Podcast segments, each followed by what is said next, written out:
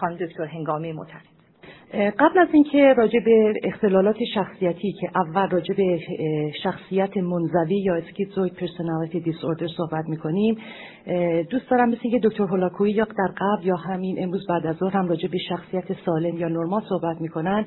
فقط می‌خواستم چند کلمه به شما صحبت بکنم که وقتی که ما راجع به این دو شخصیت امروز صحبت می‌کنیم شما به سه عوامل توجه داشته باشید و همین جوری که ما این شخصیت ها رو بررسی می‌کنیم و کم کم توسعه و ترتیب اینها رو صحبت می‌کنیم.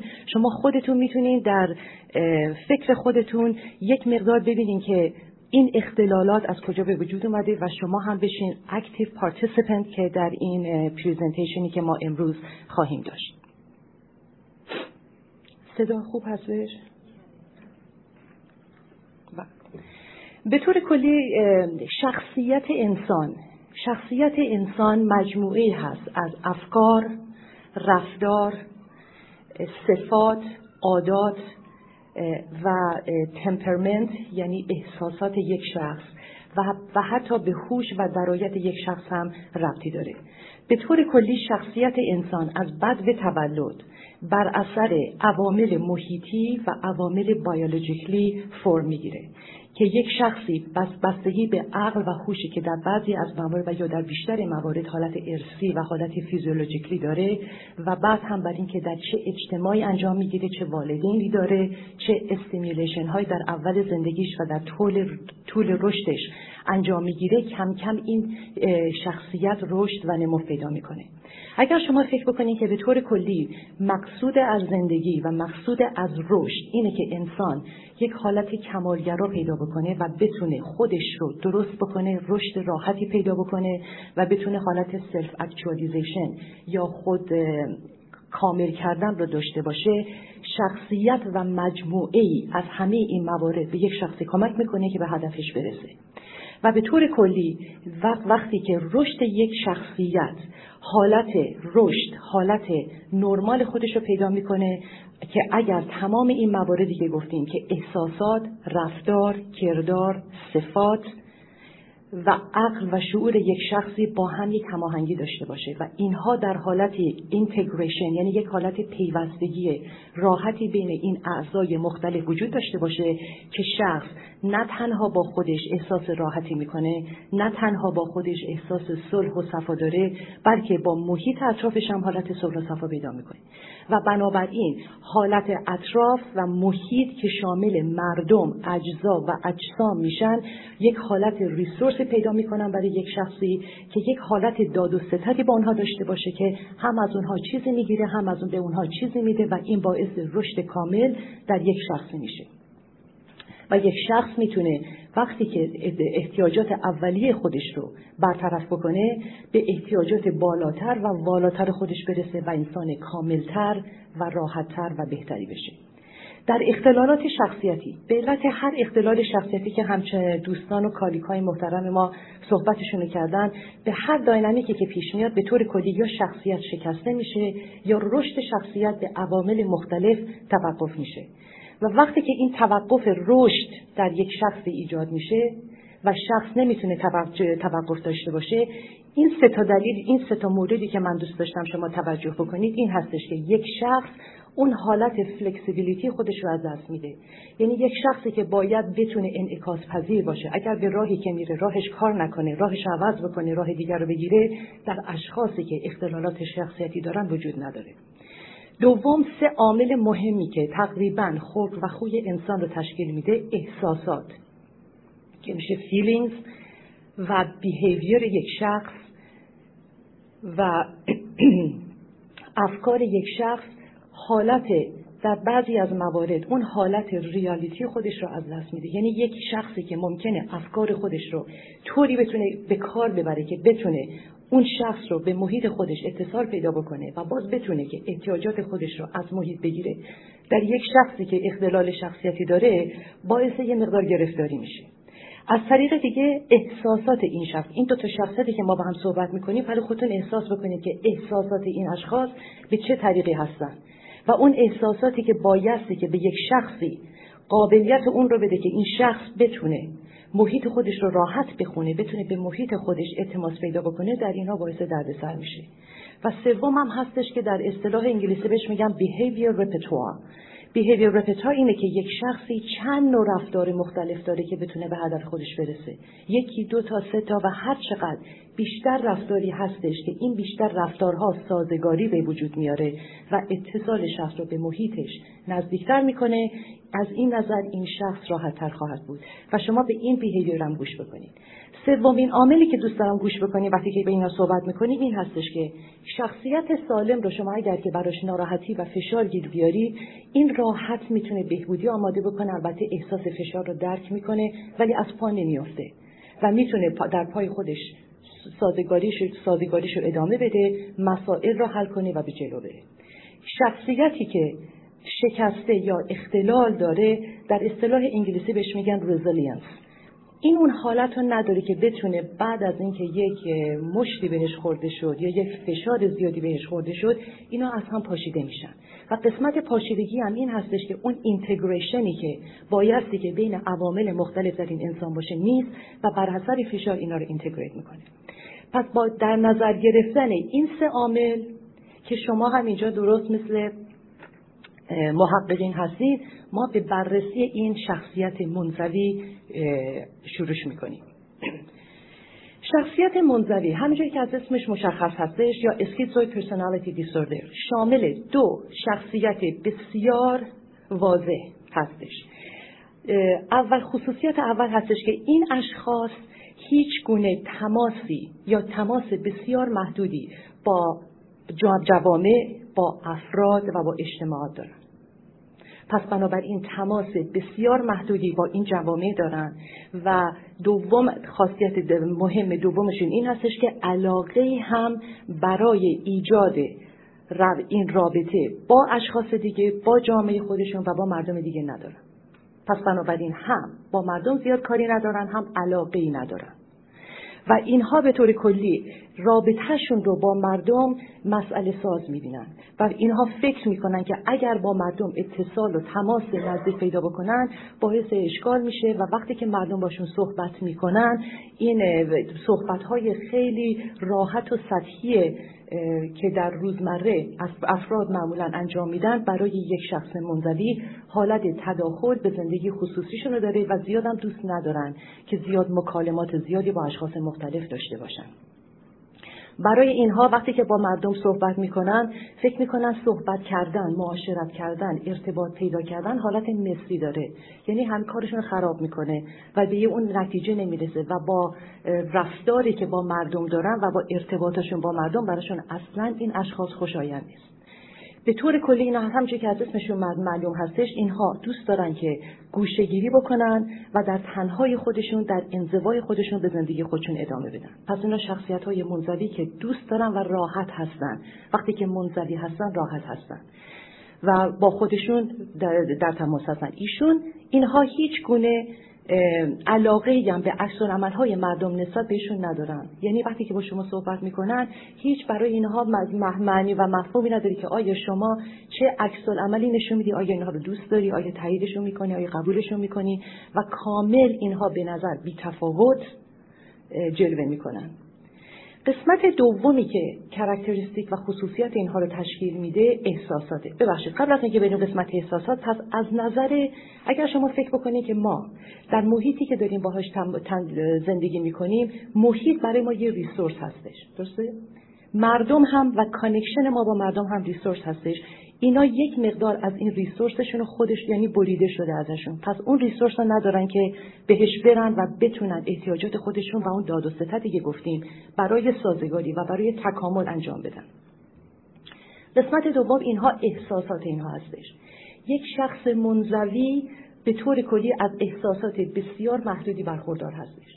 بر اثر تحقیقاتی که قبلا شده اولا در اول فکر می‌کردن که اصلا یک شخص منزوی زیاد احساسی نداره ولی بعدها تحقیقات بعدی نشون داده شده که اینها دارای دو احساس تقریبا دو احساس رو که کامل متوجه میشن احساس مثبت و منفی.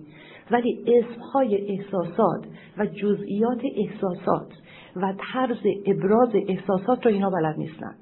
و وقتی که با شما صحبت می‌کنن وقتی که شما احساس به اینها نشون می‌دید اینا ممکنه متوجه بشن. بسیار خیلی ویگلی متوجه بشن که شما یه احساسی دارید. ولی چون نمی‌فهمند و نمی‌دونن باهاش چی کار بکنن هیچ ریسپاند و عکس عملی به احساس نشون نمیدن. برای یک شخص منزوی این باعث در دردسر میشه. برای اینکه بعضی وقتا اینها با کسی صحبت می‌کنن مثلا شما فکر کن میری براشون ناراحت هستی اخ می‌کنی یا با ممکنه اشک بریزی براشون. چون یک شخص منزوی نمی‌دونه شما چه احساسی به اون صورت داری و ریسپان نمی‌کنه اشخاص دیگه یا باشون عصبانی میشن یا اینها رو اشتباهی فکر می‌کنن که اینها یا باشون عصبانی هستن یا مخصوصا کاری کردن که مثلا خجالتشون بدن و این باعث یک مقدار اشکال برای اینها از این نظر به وجود میاد. پس بنابراین احساسات برای یک شخص منزوی باعث دردسر هست و اگر که در یک محیطی باشه که احساسات زیادی مردم نشون بدن شخص اون شخص منزوی خیلی زود کنارگیری می‌کنه و در منزوا و در گوشه نشینی خودش ادامه میده. پس قسمت دوم ما یک مقدار زیادی ما از طوری که ما می‌تونیم به محیط خودمون یعنی اتصال پیدا بکنیم دو مرتبه این احساسات هستش. درسته؟ یعنی احساسات تقریبا میشه گفت اسپایس زندگی احساسات هستن. پس بنابراین اینها نه به احساسهای خودشون ربط دارن نه به احساسهای دیگران ربط دارن. و این هم یک راه دیگه میشه که برای یک اختلال شخصیتی که می‌خوایم ببینیم چجوری پیش میاد این در هم برای اینها بسته میشه. قسمت سوم افکار هستش. افکار یک شخص منزوی به طور کلی افکارشون خوب هستش و بعضی وقتها هستن اشخاص منزوی بسیار در کار خودشون هم ممکنه بتونن تقریبا موفق باشن. یک شخص منزوی افکارش به طور کلی در قسمت هایی که بستگی به اشیا و به فعالیت های انفرادی داره راحت تر هستش. و به طور کلی این اشخاص منزوی معمولا فعالیت های انتخاب می‌کنن یا کارها و شغل های انتخاب می‌کنن که اولا با خودشون تنها باشن زیاد با مردم در تماس نباشن و در خلوت خودشون کار می‌کنن. حالا اگر این کار کاری باشه که مثلا یکی به اینها اجازه این رو بده که انفرادی به مدت طولانی کار کنن در کارشون پیشرفت بیشتری می‌کنن اما اگر کارشون ربطی به مردم داشته باشه اینا به اون حد نمی‌تونن در کار خودشون پیشرفت داشته باشن و معمولا اشخاصی که با شخص منزوی کار می‌کنن اینها رو به یک حالت متفاوت می‌بینن. و برای همین هستش که شخصیت منزوی در قسمت دستبندی های شخص اختلالات شخصیتی در زیر شخصیت متفاوت قرار گرفته شده.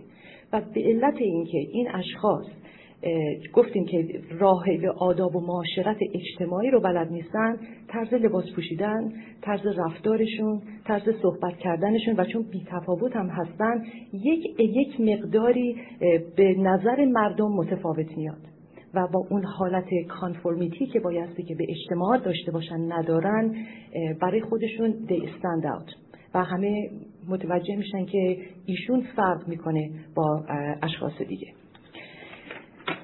در شخص منزوی اشکالی که هست اینه که وقتی که شما تنها با خودتون هستین همه ماها بالاخره یه هابی هستش یا اینترستی یا علاقه به کاری داریم. برای یک شخص منزوی معمولا علاقه به اون صورت نداره و بنابراین سیگنال داخلی که باید بگیره از احساساتش. و بگیره از احتیاجاتش که به وسیله احساس میاد در این شخص دیده نمیشه. مثلا شما اگر در منزل خودتون می‌خواین یه روز تنها با خودتون استراحت بکنین بعد یه مدتی برد میشین. و این احساس بردون که به شما درس میده به شما یه سیگنالی میده که خب من بایستی که حالا بیا برم بیرون یا کاری بکنم یا با کسی تماسی بگیرم. ولی این شخص این access رو نداره. بنابراین اینقدر خودش رو منزوی می‌کنه که در بعضی از موارد که حالا باید صحبت می‌کنیم براش شامل اشکالات میشه. به طور کلی تحقیقاتی که عمل آمده به این نتیجه رسیده که انسان منزوی در انزوای خودش حالت طبیعی خودش رو داره. و برای یک شخص یعنی اینها نظاره‌گر اجتماع هستند و با زندگی خودشون راضی هستند. و در اصطلاح روانشناسی یک ترمی هست به نام ego-syntonic ego-syntonic یعنی یک شخصی یک عادات و یا یک شخصیت هایی درونش هست که با این شخصیت رشد پیدا می‌کنه و این تقریبا با تار و پود این انسان به طوری پیوسته هستش که انسان فکر نمی‌کنه چیزی درش بده یا چیزی درش wrong هستش. و ممکنه حتی مردم هم که بهش میگن متوجه نمیشه. پس با این راحت هستش. و وقتی که یک انسان منزوی رو این قسمت یادتون باشه که وقتی که راجع به مالجه صحبت می‌کنیم وقتی که یک انسان منزوی رو از انزوای خودش میاد بیرون و باید با مردم معاشرت بکنه دارای یک شخصیت کاذب که بهش میگن فالس سلف و این رو بس به کار بندازه. و بنابراین این یک مقدار بهش فشار میده و برای همین هم که این شخص به قول معروف cannot wait که برگرده به تنهایی خودش و در گوشه خودش با خودش زندگی بکنه. وقتی که در مورد روانشناسی به اشکالات مختلف روانشناسی و به امراض مختلف روانی روحی و احساسی ما اشاره می‌کنیم این تمام این احساسات و تمام این نقصان هایی که شما می‌بینید در همه مردم تا یک حدی به چشم می‌خوره. یعنی حتی شما فکر کنید که اگر که ناراحتی های روحی شدیدتر مثل سوء زن داشتن پارانویا رو شما در نظر بگیرین همه ماها در قسمتی از زندگی خودمون پارانوید میشیم درست پارانوید میشیم شما شب شب اگه دیر وقت در خیابون را بری تنها باشه یکم پشت باشه میترسی حالا این چه این حالا ما یا جاستیفای هست یا جاستیفای نیست میترسی ولی به طور کلی یک وقتی یک علائم و یک ناراحتی مرض میشه و یا شما برچسب این ناراحتی رو می‌گیری که این اولا به مقدار گسترده این نقصان در شما باشه و به طور کلی در سه مورد زندگی که اول روابط شما با اشخاص مختلف دوم در کار شما سوم در, در, در زندگی داخلی و عمومی شما رخنه بکنه. به طوری که function کردن شما کار کردن و زندگی کردن شما رو تا یک اندازه مختل بکنه. پس بنابراین دوستان عزیز بعضی وقتا که صحبت میشه که اینا رو صحبت می‌کنیم ممکنه که شما بعضی از اینها رو ممکنه در خودتون ببینید همه می‌بینن. و در روانشناسی کتابی هست که به نام کتاب تجویزی که در اصطلاح انگلیسی DSM-4 گفته میشه. و وقتی که یک بیماری به یک دکتری مراجعه می‌کنه برای اینکه دکتر بتونه این تقریبا یا برچسب یک دادنوسس رو به یک بیماری بده این بیمار بایستی که به اندازه کافی علائم این ناراحتی رو داشته باشه تا بتونه که این داگنوسس رو بقول یا این تجویز روانشناسی رو بگیره. در کتاب همین تجویزی گفته شده که اگر یک شخصی که میاد به این ترتیب داگنوسسش رو می‌گیره اول این هستش که نقصان گسترده اوکی نقصان گسترده در این شخص وجود داره برای دوری و منزوی بودن از مردم اجتماعات و روابط اجتماعیش با مردم. دوم این هستش که گفتیم این شخص نه احساسی نشون میده و نه احساسی زیاد متوجه میشه نه احساسی رو می‌تونه ابراز بکنه. یعنی وقتی که این دو شخصیت رو داره اون شخص دکتری که داره با ایشون صحبت می‌کنه باید در این مورد شک بکنه که عوامل دیگر رو شروع بکنه بررسی کردن. عوامل دیگر در بر حسب این کتاب به این طریق هستش که یک شخصی باید چهار, این چهار تا این عوامل یا بیشتر رو داشته باشه. به علاوه این دوتا عوامل عمومی که اول صحبت کردیم و ایشون این داگنوستس رو می‌گیره. این قسمت هایی که میگم باید چهار یا بیشتر از اینها باشه. اول اینه که این شخص این شخص نه علاقه داره و نه لذتی می‌بره. از معاشرت کردن و ارتباط با مردم. و دوم ایشون بیشتر وقتا تنها هستش با خودش و در انزوای خودش هستش. و سوم این هستش که اینها به طور کلی از نظر رومانتیکلی از نظر پیوست عشقی و عاشقی و سکسی هیچ زیاد علاقه به کسی نه یعنی علاقه ندارن که ارتباط پیدا بکنن. با ممکنه در بعضی از موارد از نظر سکسی بخوان که با یکی رابطه داشته باشن ولی رابطه زیاد ادامه پیدا نمی‌کنه برای اینکه حالت احساسی رو نداره. و اون حالتی که باید یک relationship ی ایجاد بشه و ادامه پیدا بکنه در اینها وجود نداره یعنی ندارن skill شو که بتونن این رو ادامه بدن و برای خودشون درست بکنن. اینها هیچ گونه لذتی از هیچ گونه activity نمی‌گیرن. معمولا و اگرم انجام میدن بعضی وقتا بر اثر آداب هست برای که سرشون شروع یعنی سر خودشون رو جمع بکنن.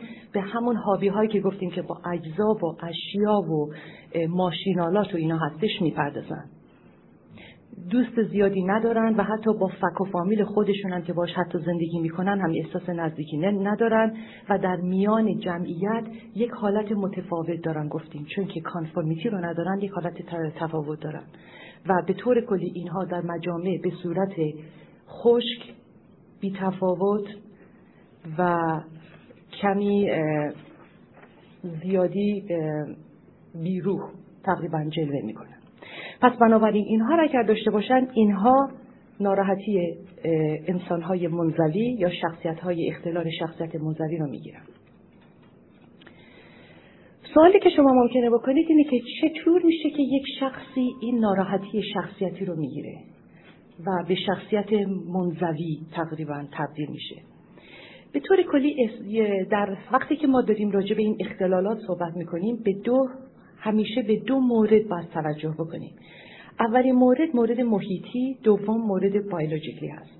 ولی قبل از اینکه ما به این عوامل صحبتش رو بکنیم بر حسب تحقیق هایی که کردن انسان منزوی معمولا شدت و ضعف داره.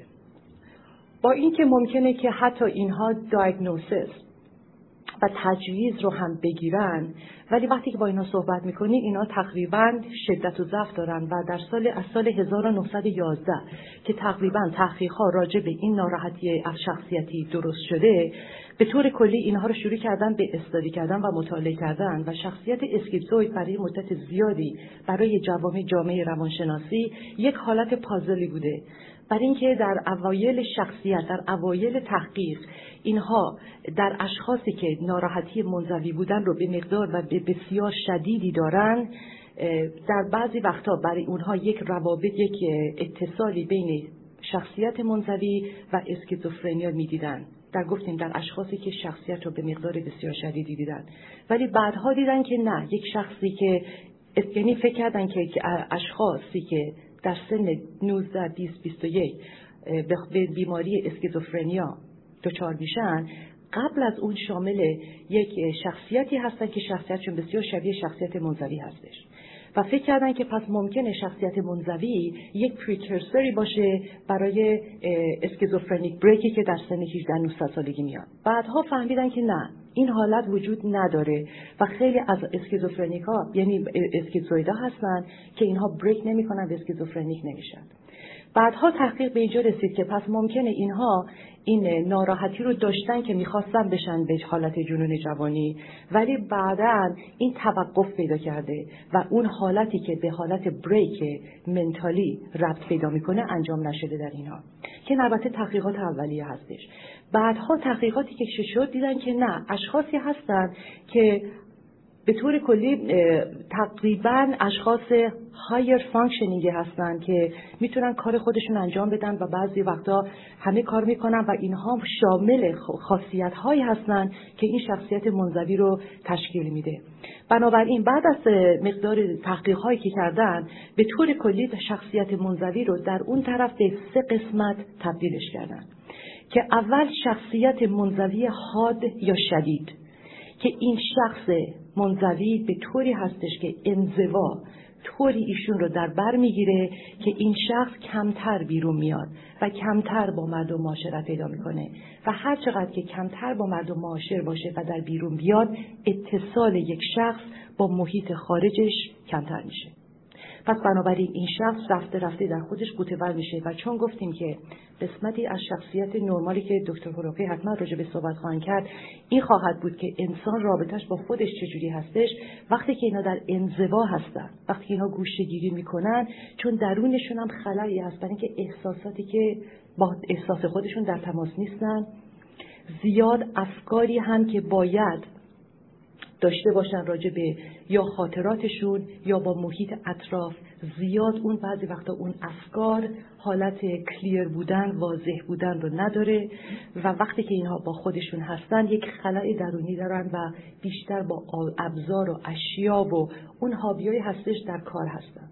و در بعضی از موارد چون اینا رفته رفته از اجتماعات دورتر میشن یک حالتی به نام depersonalization که یعنی از خود دور شدن و احساس می‌کنن یک حالت از همپاشیدگی درونی درشون ایجاد میشه یا در بعضی از موارد derealization که فکر می‌کنن اینا خواب و بیدار هستن و خودشون بعضی وقتا یعنی واقعا حالت ترسن بهشون میده که اینها اونجوری که باید نمی‌تونن ریالیتی رو ببینن به اینها دست میده و در این موارد هستش که این اشخاص برای مالجه میان البته این اشخاص اشخاصی هستن که بسیار ناراحتیشون حاد هستش.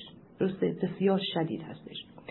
قسمت دوم باید دیدن که نه اشخاصی هستن که تقریبا اگر شما ببینینشون زیاد اگر تو خطشون نرین تقریبا میشه اینها با اجتماع یعنی میان در اجتماع کار پیدا می‌کنن بعضیشون ازدواج هم می‌کنن بچه هم دارن ولی به طور کلی دارای نقصان و محدودیت های بسیار سریوسی هستن. یعنی اینا میگیم بالاترین و مالترین قسمت اسکیزویده و اینها اشخاصی هستن که مثلا شما فکر کنید در کمپانی کار می‌کنن و حتی کارشون هنوز باز انفرادی باشه. هنوز اونجوری که باید ارتباط و رابطه ای نمی‌تونن با اطرافیان با کارهای خودشون داشته باشن و واقعا اینها چون جامعه و مردم رو نمی‌فهمن کارهایی که بعضی وقتا می‌کنن همچین زیاد عاقلانه یا مردم متوجه نمیشن اینا دارن چیکار می‌کنن. و در بعضی از موارد اینها با دچار اشکال میشن برای که یا رئیسشون ناراحت از دستشون یا همسرشون از دستشون ناراحته و یا با اینها نمیشه نزدیک شد و نمی‌تونن اینها با اینکه با احساسات چیکار بکنن و برای همین هستش که اینها برای تریتمنت میان.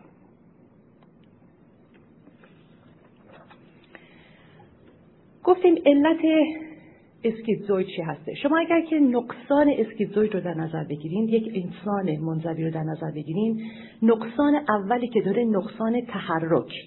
یعنی یک شخصی که منزوی گفتیم بی تفاوت زیادی آرومه زیادی بیروه احساساش زیاد نیست. انرژیش زیاد نیست interest ش زیاد نیست pleasure ی نداره. اینا همه برمیگرده به قسمت arousal که در به اصطلاح انگلیسی میگن arousal و درایو یعنی انگیزه ای که یک شخص رو به محیطش می‌بره که این شخص پیشرفت بکنه این شخص تحرک داشته باشه این شخص انرژی داشته باشه احساس داشته باشه هیجان داشته باشه و اینها در این اشخاص زیاد به چشم نمی‌خوره. بر اثر فیزیولوژیکلی اول داریم ما مورد فیزیولوژیکلی رو اندازه می‌گیریم یعنی صحبت می‌کنیم از نظر فیزیولوژیکلی وقتی که این اشخاص رو راجبشون تحقیق کردن به قسمت تحرک مغز رفتن. و به طور کلی در قسمت تحرک مغز و سلسله اعصاب قدرتی هستش به نام قدرت ادرنالین که این قده ادرنالین یعنی اون ترشحاتی میده که این ترشحات بر روی سلسله اعصاب انسان اثر می‌کنه. و سلسله اعصاب انسان دوگانه هستش. یک سلسله اعصابی هست به نام سیمپاتیک نروس سیستم که این شما اینو در خاطر داشته باشید برای برای انسان دوری گزین هم راجبش برمیگردیم. سیمپاتیک نروس سیستم سیستم بیداری و هیجان و تحریک در انسان هستش. و این اگر که شما در اینجا که ما نشستیم یه اتفاقی بیفته که ما یا بایستی که بلند بشیم با یکی بجنگیم خدای نخواسته. یا یه اتفاقی بیفته ما بس از اینجا فرار بکنیم ادرنالین زیادی در ما ترشح میشه. این ادرنالین روی اعصاب سیمپاتیک اثر می‌کنه و بدن ما رو برای این جنگیدن یا فرار کردن آماده می‌کنه.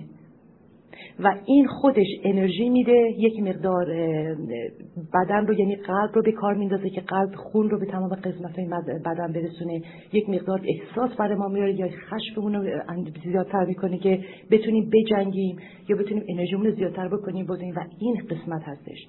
و وقتی که ما حالا یا جنگیدیم یا فرار کردیم قسمت ادرنالین پایین تر میاد و سیستم دیگه اعصاب ما که پاراسیمپاتیک هستش که باعث آرومی و باعث استراحت هستش این به کار میفته که این بدن رو کار می‌کنه بدن رو آروم می‌کنه انسان رو راحت می‌کنه و انسان می‌تونه استراحت بکنه و بعد از اینکه شما مثلا یه جا رفتی فرار کردی یا دویدی یا حتی بعد از اکسرسایز وقتی که می‌خواین استراحت می‌کنید این پاراسیمپاتیک نرو سیستمتونه که اجازه میده اون حالت استراحت رو داشته باشید.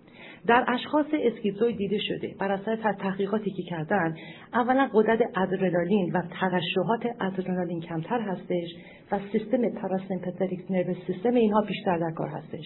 بنابراین اینا از نظر ژنتیکلی از نظر فیزیولوژیکلی دیده شده که اون تحرکشون از یک انسان دیگه ممکنه کمتر باشه بر این اثر. دومین تحقیقی که راجع به اینها کردن در مغز ما قسمت های مختلفی وجود داره و هر قسمتی مسئول یک کار هستش. مسئول احساسات ما در قسمتی از مغز به نام لیمپیک سیستم هستش که این لیمپیک سیستم یا تحرکاتی که درش داره و طوری که کار می‌کنه قسمت های مختلف احساسات رو درست می‌کنه. و در این اشخاص دو مرتبه دیده شده یا ممکنه بر اثر جراحت هایی که به مغزشون در کوچیکی آمده حادثه بوده زمینی خوردن تصادف ماشینی کردن کاری شده ممکنه این جراحت برداشته یا به طور کلی از نظر genetically یکم slow تره.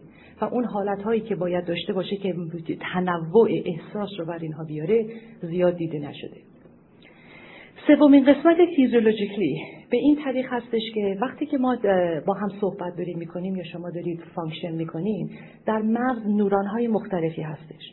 و این نوران ها قسمت های مختلفی رو یعنی هر نورانی به یک سنسوری بستگی داره وابستگی داره و هر نورانی که یک دیدی داره و یک موضوعی رو می‌بینه این نوران ها به وسیله با هم ارتباط پیدا می‌کنن به وسیله ماده که بین نوران ها هستش و این فاصله و این اتصال این نوران ها رو به هم دیگه اولا پیوند می‌زنه و ما می‌تونیم تمام قضیه رو به عنوان یک قضیه بزرگ ببینیم و دوم اینه که چقدر شدید و زود این ماده بین نوران ها کار می‌کنه ما یه چیز رو ممکنه زود ببینیم. مثلا شما فکر کنید در شخصیت های سالم یا شخصیت های نرمال یکی زودتر می‌گیره چیزی و یکی دیرتر می‌گیره.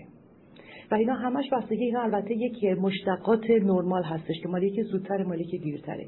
بعضی هستش به علت نقصانی که در میان نوران ها هستش اینا هم کمه و هم راحت اینها رو به هم اتصال نمیده. بنابراین در بعضی از موارد دیده شده که اشخاصی که اشخاص منزوی که اینجوری هستن اولا ارتباط و اینتگریشن زیادی بین اون تصوری که اینا از جامعه و از اطراف دارن نیست به که نوران ها با هم پراکنده هستن و اون حالت رو با هم ندارن. و دوم موادی که باید neuron ها رو به هم نزدیک بکنه یه مقدار آهسته پیش میره. و یه چیزی که باید ببینن یه خونده اسلو هستن. slow motion تقریبا. پیش میرن. و قسمت آخری از نظر فیزیولوژیکلی به طور کلی ما در قسمت مغز ما قسمتی که تمام تحرک و هیجان و تمام قسمت ها رو به هم نزدیک می‌کنه عضوی هست به نام Reticular Activating System. این رو شما اگر که فکر بکنید شما اگر راه آهن لس آنجلس رو در نظر بگیریم مین ترمینال اینجا یعنی راهن مرکزی رو. شما اگر که برین وقتی که به دیوارش نگاه کنیم نوشته شده که هر راهی هر راهن و خطی از کدوم قسمت شهر میاد به کجا میره و کجا پیوسته میشه و همه به اونجا ختم میشن. اینو بهش میگن راه آهن مرکزی میشه reticular activating system. در این اشخاص دیده شده که اون قسمت راهن مرکزی خوب کار نمی‌کنه. یعنی شما اگه امروز مثلا به قسمت راهن مرکزی ببینی اه دارن اونجا مثلا حالا یا construction هستش یا چیز هستش یه قسمت رو گذاشتن قسمت دیگه نذاشتن. یعنی یک مقدار سلسله مراتبی کار می‌کنه بدون هیچ هماهنگی داشتن و یا ممکنه بعضی از information و اطلاعات اصلا نوشته نشده و یک شخصی نداره. و بنابراین این هم ممکنه قسمتی از نقصان فیزیولوژیکی باشه که در یک شخص اسکیزوید دیده میشه. در قسمت environment همیشه در نظر داشته باشیم وقتی در مورد روانشناسی صحبت میشه همیشه nature nurture. این قسمت فیزیولوژیکلی هست ولی همیشه حالت محیطی هم برای که وقتی از نظر فیزیولوژیکلی حتی اگر یکی کامل کامل ناراحتیش فیزیولوژیکلی باشه شما فکر کنید یک شخصی که اینجوری به دنیا آمده محیط و با محیط کار می‌کنه؟ و با اشخاصی که اطرافش هستن های اولیه که باش هستن با چیکار می‌کنن؟ این خودش باعث میشه که یک داینامیک دیگه به کار بیفته.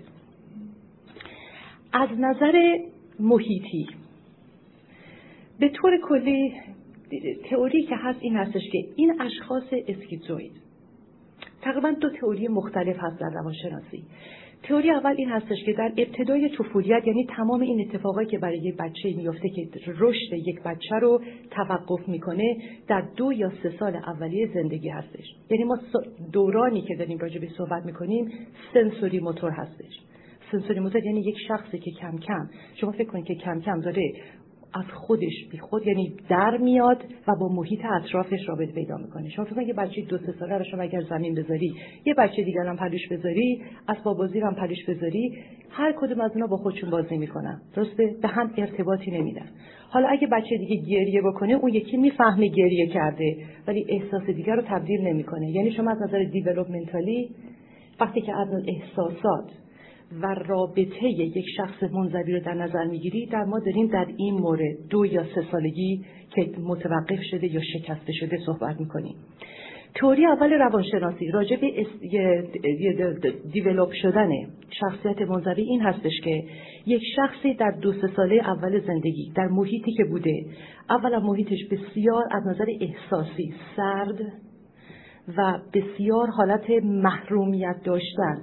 از استیمولیشن ها و از guidance های parent یعنی والدینش که بهش اولا اجتماعی آداب اجتماعی رو یاد بدن تشویقش بکنن قسمت های مختلف مغزش رو استیمولیت بکنن که این بچه شروع بکنه به تحرک پیدا کردن به هیجان پیدا کردن به علاقه داشتن یا تمپرمنتش رو یک مقدار درست بکنن با اینکه تمپرمنت هردیتی هست ولی یه کارهایی می‌تونن بکنن که این رو تشویقش بکنن. این شخص نداشته.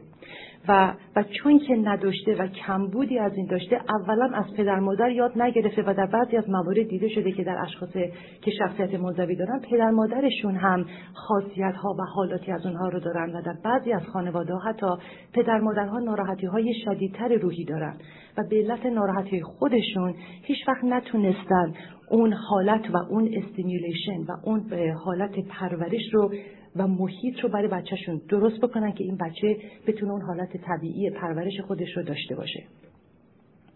در بعضی از جاها گذاشته شده که این عشق بچه ها در کوچیکی در دو سه سال اول زندگی از نظر احساسی به قدری صدمه دیدن و موضوعیه که بحرانهایی یا در زندگیشون انجام شده یا یک بحرانهایی در پدر و مادرشون بوده که اینها دیدن که به اینها در سن طفولیت به این نتیجه برای خودشون رسیدن که به طور کلی بایستی که زندگی خودشون بدون احساس و بدون مردم انجام بدن.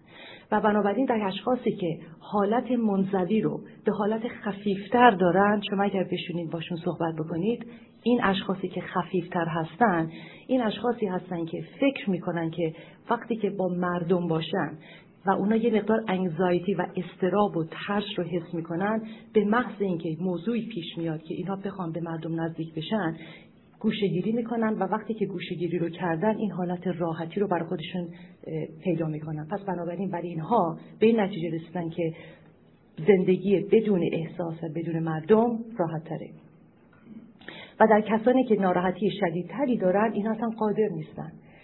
و چون ناراحتی شدیدتر هستش نقصان هم بیشتر هستش این کار رو اصلا یعنی نمی‌تونن هیچ ارتباطی با محیط اطراف خودشون داشته باشن. یکی دیگه از تئوری های روانشناسی این هستش که در سن دو یا سه سالگی به طور کلی در این سنی هستش که یک کودک می‌فهمه مادر خودش رو می‌شناسه اول. اگر یعنی البته پرایمری کیرگیور حالا اگر مادر اوله یا پدر اوله یا هر کسی بوده مادر بزرگی پدر بزرگی همسایه‌ای هر کی بوده که این بچه رو بزرگ می‌کنه بچه یک مقدار در, در سن دو یا سه سالگی احساس عصبانیتش براش میاد. یعنی یک معرفی احساس عصبانیت برای بچه است و این بچه برای اولین بار impulse های خودش رو درک می‌کنه. وقتی که این بچه احساس و impulse احساس عصبانیت و impulse ش رو درک می‌کنه این حالت رو بر روی مادر یا بر روی اون شخصی که داره این رو بزرگ می‌کنه میندازه و این براش یک حالت تقریبا بحران یا crisis یا تراما ایجاد می‌کنه و این شخص خودش رو از احساسات خودش جدا می‌کنه و می‌بره. و با این از این کاری نداره.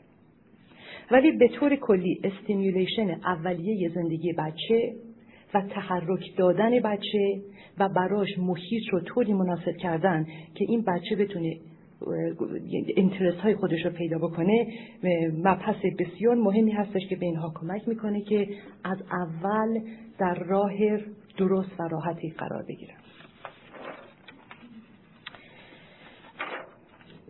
قسمت آخر صحبت می‌کنیم راجع به معالجه. البته قسمت معالجه رو ما یه مقدار مایترش می‌کنیم که هممون بتونیم با هم صحبت بکنیم. همینجوری که گفتیم ما شما به سه قسمتی که صحبت داشتین شما گوش می‌کردید از که صحبت کردیم گفتیم یکی افکار رفتار احساس. درسته؟ احساس. قسمت چهارم گفتیم که فلکسیبیلیتی این اشخاص که این یک شخص منزوی شما پل خودت دارین فکر می‌کنین چقدر فلکسیبل هست؟ چقدر فلکسیبیلیتی درش می‌بینین که بشه؟ این محیط خودش رو تقریبا منیپیلیت بکنه یا افگیر یا رفتار خودش رو منیپیلیت بکنه تا داد و ستت و سازگاریش با محیطش درست بشه. و چهارم هم گفتیم resilience درسته که که اینها اون حالتی که بتونن سر پا وایسن و به کار خودشون ادامه بدن درشون ایجاد نمیشه. به طور کلی شخص منزوی. چه حاد چه شدید چه قوی هیچ وقت نمیاد پیش معالجه بگه که من یک شخص منزوی هستم خواهش می‌کنم منو معالجه کنید. برای اینکه گفتیم که شخص منزوی هست ego syntonic درسته؟ راحته. بنابراین وقتی که میان به طریق دیگه و برای رو کارهای دیگه اشکالهای دیگه میان. که گفتیم که یک شخصی که یه مقدار ضعیفتر این ناراحتی رو داره برای کار یا زندگی زناشویی یا اشکالهای مختلفی که در کارش پیدا شده میاد و کسی که حادتر داره بیشتر حالت depersonalization derealization و وقتا obsessive compulsive disorder اینها رو میاره. به طور کلی در معالجه روانشناسی اولین قسمت معالجه با یک روانشناس این هستش که یک بیماری که به یک روانشناسی مراجعه می‌کنه می‌تونه که یک ارتباطی معنوی با روانشناس خودش برقرار می‌کنه و بر حسر اون ارتباط معنوی که فکر می‌کنه روانشناسش بدون قضاوت بدون اینکه تنبیهشون بکنه بدون اینکه مسخرهشون بکنه وقتی که مسئله رو می‌بینه به یک انسان ناظر به اینها گوش بده و اینها رو کم کم هدایت بکنه و با هم راه حل مشکل رو داشته باشن. این اولین قدم هستش و رابطه که معمولا بین یک بیمار و یک دکترش ایجاد میشه در به یک مقدار یک مقدار اولیه التیام بخش هستش برای بیمار. متاسفانه برای یک شخص منزوی که بلد نیست علاقه هم نداره آداب و رسومی هم بلد نیست که بتونه با کسی داشت ارتباط برقرار بکنه این قسمت دیده نمیشه. و بر و مشکلی که در معالجه این اشخاص پیدا میشه این هستش که اگر که اون تراپیستشون دکترشون متوجه نشه و این موضوع رو بعد یا بخواد زیادی به اینها نزدیک بشه یا اگر بخواد زیادی مثلا با هم دیگه اون حالت boundary و حد و مرز رو نداشته باشه اینا معمولا در تراپی نمیمونن. و اگر که یعنی وقتی که ناراحتیشون خیلی مقدار زیادی هم بی یعنی باشه به محض اینکه این راه یه مقدار راحت تر شدن از تراپی بیرون میرن. حالا اگر ما بخوایم که اینها رو در تراپی نگهشون داریم و ببینیم چجوری میشه به اینها کمک کرد. به طور کلی اولین چیزی که بهترین اسست اینا چیه؟ بین افکار و احساس و رفتار. آفرین افکار. پس افکار اینا بهترین یعنی چیزی که دارن که باید باشون بریم پس بنابراین کاری که ما می‌خوایم بکنیم اولا ما احساس احتیاج نداره شما اتصالی با اینها داشته باشین. بنابراین اتصال رو کنار می‌ذاریم افکار رو در نظر می‌گیریم. وقتی که شما با یه انسان منزوی صحبت می‌کنین اول باید مسئله که آورده به تراپی رو حلش بکنیم بعد از اینکه مسئله حل شد و معمولا یه دکتری می‌فهمی که مسئله از کجا آمده. درست ریشه مسئله باید مشخص بشه. اگه ریشه از انزوا آمده شما با یک شخص منزوی از هر کجا صحبت کنید به منزوا ختم میشید یعنی اگر این با خانمش ناراحتی داره یا با شوهرش ناراحتی داره اینه که هر وقت که یکی مثلا اوضاع خراب میشه ایشون میره تنها میشینه. اگه در کار ناراحتی داره در کار ازش شکایت کردن که این زیاد تنها هستش از اتاقش در نمیاد مثلا. بنابراین یا اگر که یکی حادتر و شدیدتر باشه از خونه در نمیاد کسی دیگه اصلا آوردتش اینو برای تریتمنت بنابراین اینا از افکار میریم. به طور کلی ممکنه وقتی که شما با یک شخص منزوی کار می‌کنین خیلی طبیعی هستش که بگی خب بابا بیا بیرون. شما باید یادتون باشه که انزوا برای اینها ego syntonic هستش. یعنی اونها self ی که self طبیعیشون. احساس و طبیعیشون در انزوا. برای اینا هستش. بنابراین وقتی از انزوا میان بیرون self کاذبه. پس بنابراین شما روی self کاذب کار می‌کنیم و هدف تراپی این هستش که یک مقدار محدودی اینها از انزوای خودشون بیرون بیان که این symptom ای دیگه که گرفتن و اون اشکالای دیگه که پیدا کردن این مقدار کم بشه. بنابراین از طریقی که هستش به طور کلی با یک شخص شما می‌تونید راجع به انزوا صحبت بکنید که انزوا از چه نظری بهشون کمک کرده و از چه نظری براشون دردسر ایجاد کرده. و وقتی که شروع می‌کنن به درد سرهایی که ایجاد کرده بعد با بیمار شما صحبت می‌کنید که از چه نظر ایشون می‌تونه از انزوای خودش برای یه حد محدودی بیرون میاد و با اشخاصی که لو ریسک هستن. و راحت تر یک شخصی می‌تونه حتی باشون که چند تا کلمه روزمره رو انجام بده چجوری می‌تونه با اونها در تماس باشه و برنامه بر اونها و یا پلن ها و نقشه های انجام بدین که این شخص کم کم و رفته رفته با اینها شروع به با این اشخاص شروع به تکلم شروع به کانورسیشن و, و یک معاشرت بسیار سطحی انجام بده. قسمتی از شما کار شما با این اشخاص منزوی هستش که به اینها یاد بدین که چجوری بایستی که در اجتماعات ظاهر بشن و چجوری باید حتی بعضی وقتا لباس بپوشن و چجوری بایستی که مکالمات سطحی مکالمات سطح رو داشته باشن. در بعضی از موارد درمانهای گروهی که به نام گروپ تراپی هستش برای اینا بسیار موثره. اگر برن اگر که برن شما می‌تونید اینا وقتی که رفتن در گروه اینا یواش یواش و رفته رفته راحت تر و عادت می‌کنن که چجوری با اشخاص دیگه در رابطه باشن و با اشخاص دیگه حرف بزنن و مشکلی که پیدا می‌کنن و می‌تونن پیش شما بیارن و با شما در میون بگذارن که اینو بتونین کم کم با هم دیگه حلش بکنید پس بنابراین و بعضی از موارد هست حتی role play هم میشه با این اشخاص کرد که آدم بشینه و بگه خب اگه من و شما بخوایم با هم صحبت بکنیم شما چجوری مثلا با من صحبت رو آغاز می‌کنی و شروع می‌کنی؟ و این بایستی که کم کم رفته رفته برای اینها یک مقدار راحتتر و آسونتر بشه و به بعضی وقتا به اینها کار آدم بده که مثلا در این هفته که میدی با سه نفر صحبت کن این حرفایی که ما با هم زدیم و نتیجهش برای ما بعد هم بیار و در این کار می‌تونن اینا این کار انجام بدن.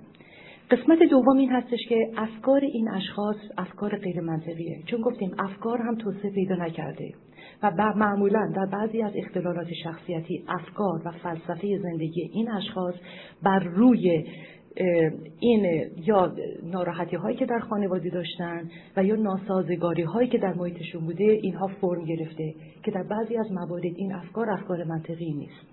به طور کلی انسان دارای دو افکاره. یکی افکار اتوماتیک که در مورد افکار درمانی معمولا باهاش استفاده می‌کنن افکار اتوماتیک. افکاری هستن که گفتیم در بچگی بر حسر پیام هایی که محیط به ما داده و بر اثر رشد فکری محدودی که ما در بچگی داشتیم این افکار رو ما برای خودمون درست کردیم. و معمولا این افکار معمولا این افکار منطقی نیستن. افکار دیگه هستن افکار غیر اتوماتیک. افکار غیر اتوماتیک افکاری هستن که شما میشینی و اینها رو حل و فصلش می‌کنی که چیش درسته و چیش درست نیست و بر حسب اون حل و فصل کردن به فکر درست و به فکر غیر اتوماتیک می‌رسی. در شخص منزوی دیده شده که این شخص دارای این افکار اتوماتیک هستش. اول اینکه ایشون فکر می‌کنه که معمولا مردم are replaceable. یعنی چون بی تفاوت به مردم هستن همه براشون یکی حالا این نبود کس دیگه. کس دیگه هم رفت کس دیگه. پس بنابراین هیچکی حالت ارزش مخصوص و شخصی خودش رو نداره. دوم این هستش که تمام روابط problematic و مسئله ساز هستن یعنی اگر که اینها برن در یک چیز یک رابطه برن این رابطه مسئله ایجاد می‌کنه. سوم این هستش که زندگی کمتر complicated هستش اگر که مردم توش نباشن و اینا تنها باشن. چهارم این هستش که بهتر آدم می‌تونه زندگی کنه اگر با مردم جدا باشه و distance داشته باشه تا به اونها نزدیک بشه. و در زندگی هیچ چیزی برامون exciting نیست. زندگی به طور کلی exciting نیست. شما خودتون به این افکار فکر کنید ببینید این افکار چقدر یک طرفه هستش. و life هم میگه برای اینها بسیار بینور و بسیار بیخاصیت یکی از کارهایی که معمولا اشخاص تراپیست با این افکار می‌کنن اینه که این افکار رو شما می نویسین و evidence و سند و مدرکی که این فکر رو تایید می‌کنه رو در یک ستون می‌ذارین و سند و مدرکی که برخلاف این فکر هست در ستون دیگه میره. و وقتی که اینو می نویسیم برای اینکه معمولا فکر غیر منطقیه برای اینکه یک شخصی همه حقیقت رو نمی‌بینه. یا یکی خیلی مثبت می‌بینه یکی خیلی منفی می‌بینه در صورتی که دنیا و به طور کلی حوادثی که اتفاق میفته معمولا mixture of both هستن. هم مثبت هستن هم منفی. و برای اینها اینا برای اولین بار ممکنه که بتونن اون جزئیات رو و اون environment خودشون رو یک حالت whole و به حالت کامل مشاهده بکنن و ببینن که چجور میشه فکر کرد. و این افکار رو کم کم در اینها تقویت می‌کنن و تقریبا بهشون یاد میدن که چجوری میشه فکر درست رو انجام داد. قسمت دوم اگر که اینها هنوز در تراپی بودن. هنوز نرفتن قسمت دوم روی احساسات اینها میشه کار کرد. به طور کلی گفتیم که در بعضی از موارد بستگی به اینکه ناراحتی چقدر شدت و ضعف داره اینا یک مقدار احساسات رو متوجه میشن ولی هیچ وقت روش کار نکردن که بهتر بتونن اطلاعات خودشون رو راجع به این, این احساسات درست بکنن. بنابراین یک روشی که معمولا با یک اشخاص منزوی کار می‌کنن این هست کارت های مخصوصی هست که صورت های مختلف رنگی رو نشون میده با احساسات مختلف. مثلا صورتی هست لبخند می‌زنه صورتی هست اخم کرده صورتی هست مثلا دیساپوینتده صورتی هست عصبانیه صورتی هست میترسه. اینها رو به اینها نشون میدن و برای اینها توضیح میدن که این احساسات چه نوع احساساتی هست. و اینها می‌تونن وقتی با کسی صحبت می‌کنن از طور فیشال اکسپرشنی که مردم از این احساسات هستش. اولا اینا متوجه میشن که این احساس چجوریه و در بعضی از موارد بهشون یاد میدن که هر احساسی در چه قسمتی بدن احساس میشه. مثلا عشق در قسمت قلب انزایتی ترس در قسمت شکم خشم در قسمت سر. و اینا رو کم کم اینا خودشون اون سنسیشن هایی که ممکنه در اینا به مقدار کمی باشه اینا شروع می‌کنن رفته رفته با این یک مقدار آشنایی پیدا کردن که البته این کار یه مقدار مشکله برای اینکه احساس به طور کلی در اینا کم احساس میشه. ولی همون احساس کمشون رو هم می‌تونن احساس بکنن. و در قسمت بعد اینها رو دوازده رو و, و وقتی که ببخشید ما می‌خواستیم که سر ساعت تموم بشه الان تمومش می‌کنیم. و پس شروع می‌کنن اینا این احساس ها رو یاد گرفتن و این احساس ها رو احساس کردن. درسته. وقتی که اینها اینو احساس می‌کنن بعد شروع می‌کنن روی احساسات خودشون کار کردن.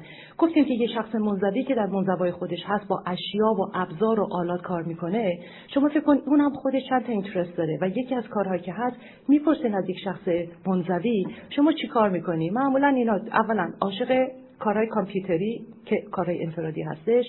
مکانیکی عاشق کار مکانیکی هستن عاشق پروژه های مختلف هستن. بعضی وقتا چیزی حتی درست می‌کنن و بعضیشون هستن بسیار با استعداد. بعد از یک شخصی که می‌پرسه دیروز که مثلا شما رفتی بیرون بعد دیدی نه و به دردت نمی‌خوره برگشتی خونه شما هم می‌تونستی روی کامپیوتر کار کنی هم می‌تونستی روی ماشین کار کنی ولی رفتی روی ماشین کار کردی.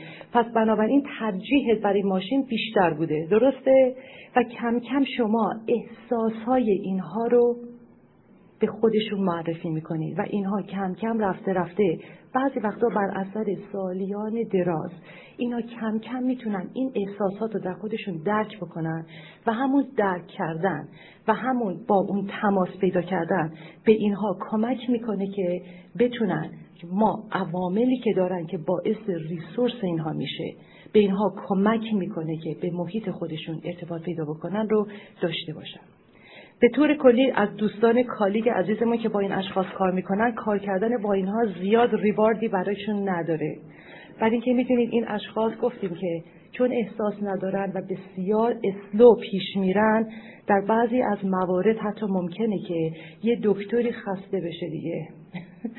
و فکر بکنه که با اینکه این پیشرفت داره میشه این پیشرفت به قدری کند هست. شما فکر کنید که برای اینکه ریسورس زیادی هم نیست شما فکر کنید مثلا بخواین هر روز یا هفته دو ساعت با یک شخصی که نه زیاد احساس داره نه زیاد افکار داره نه زیاد تماس داره و کم کم کم کم یه چیزایی که شما می‌خواین مثلا یه کودک دو ساله یاد بدین یعنی اینو تحریک کردن های قسمت مختلف مغزی که و تقریبا میشه reparenting اون کارهایی که اینا پرورش پیدا نکردن و در محیطشون نداشتن و شما کم کم و رفته رفته به اینها می‌تونین درست بکنین. و یک شخصی که با اینها کار می‌کنه باید از پیشرفت های بسیار کمی هم که اینا انجام میدن با خبر باشه و تشویقشون بکنه و این بعضی وقتا ممکنه خیلی ساکسسفول باشه در تراپی.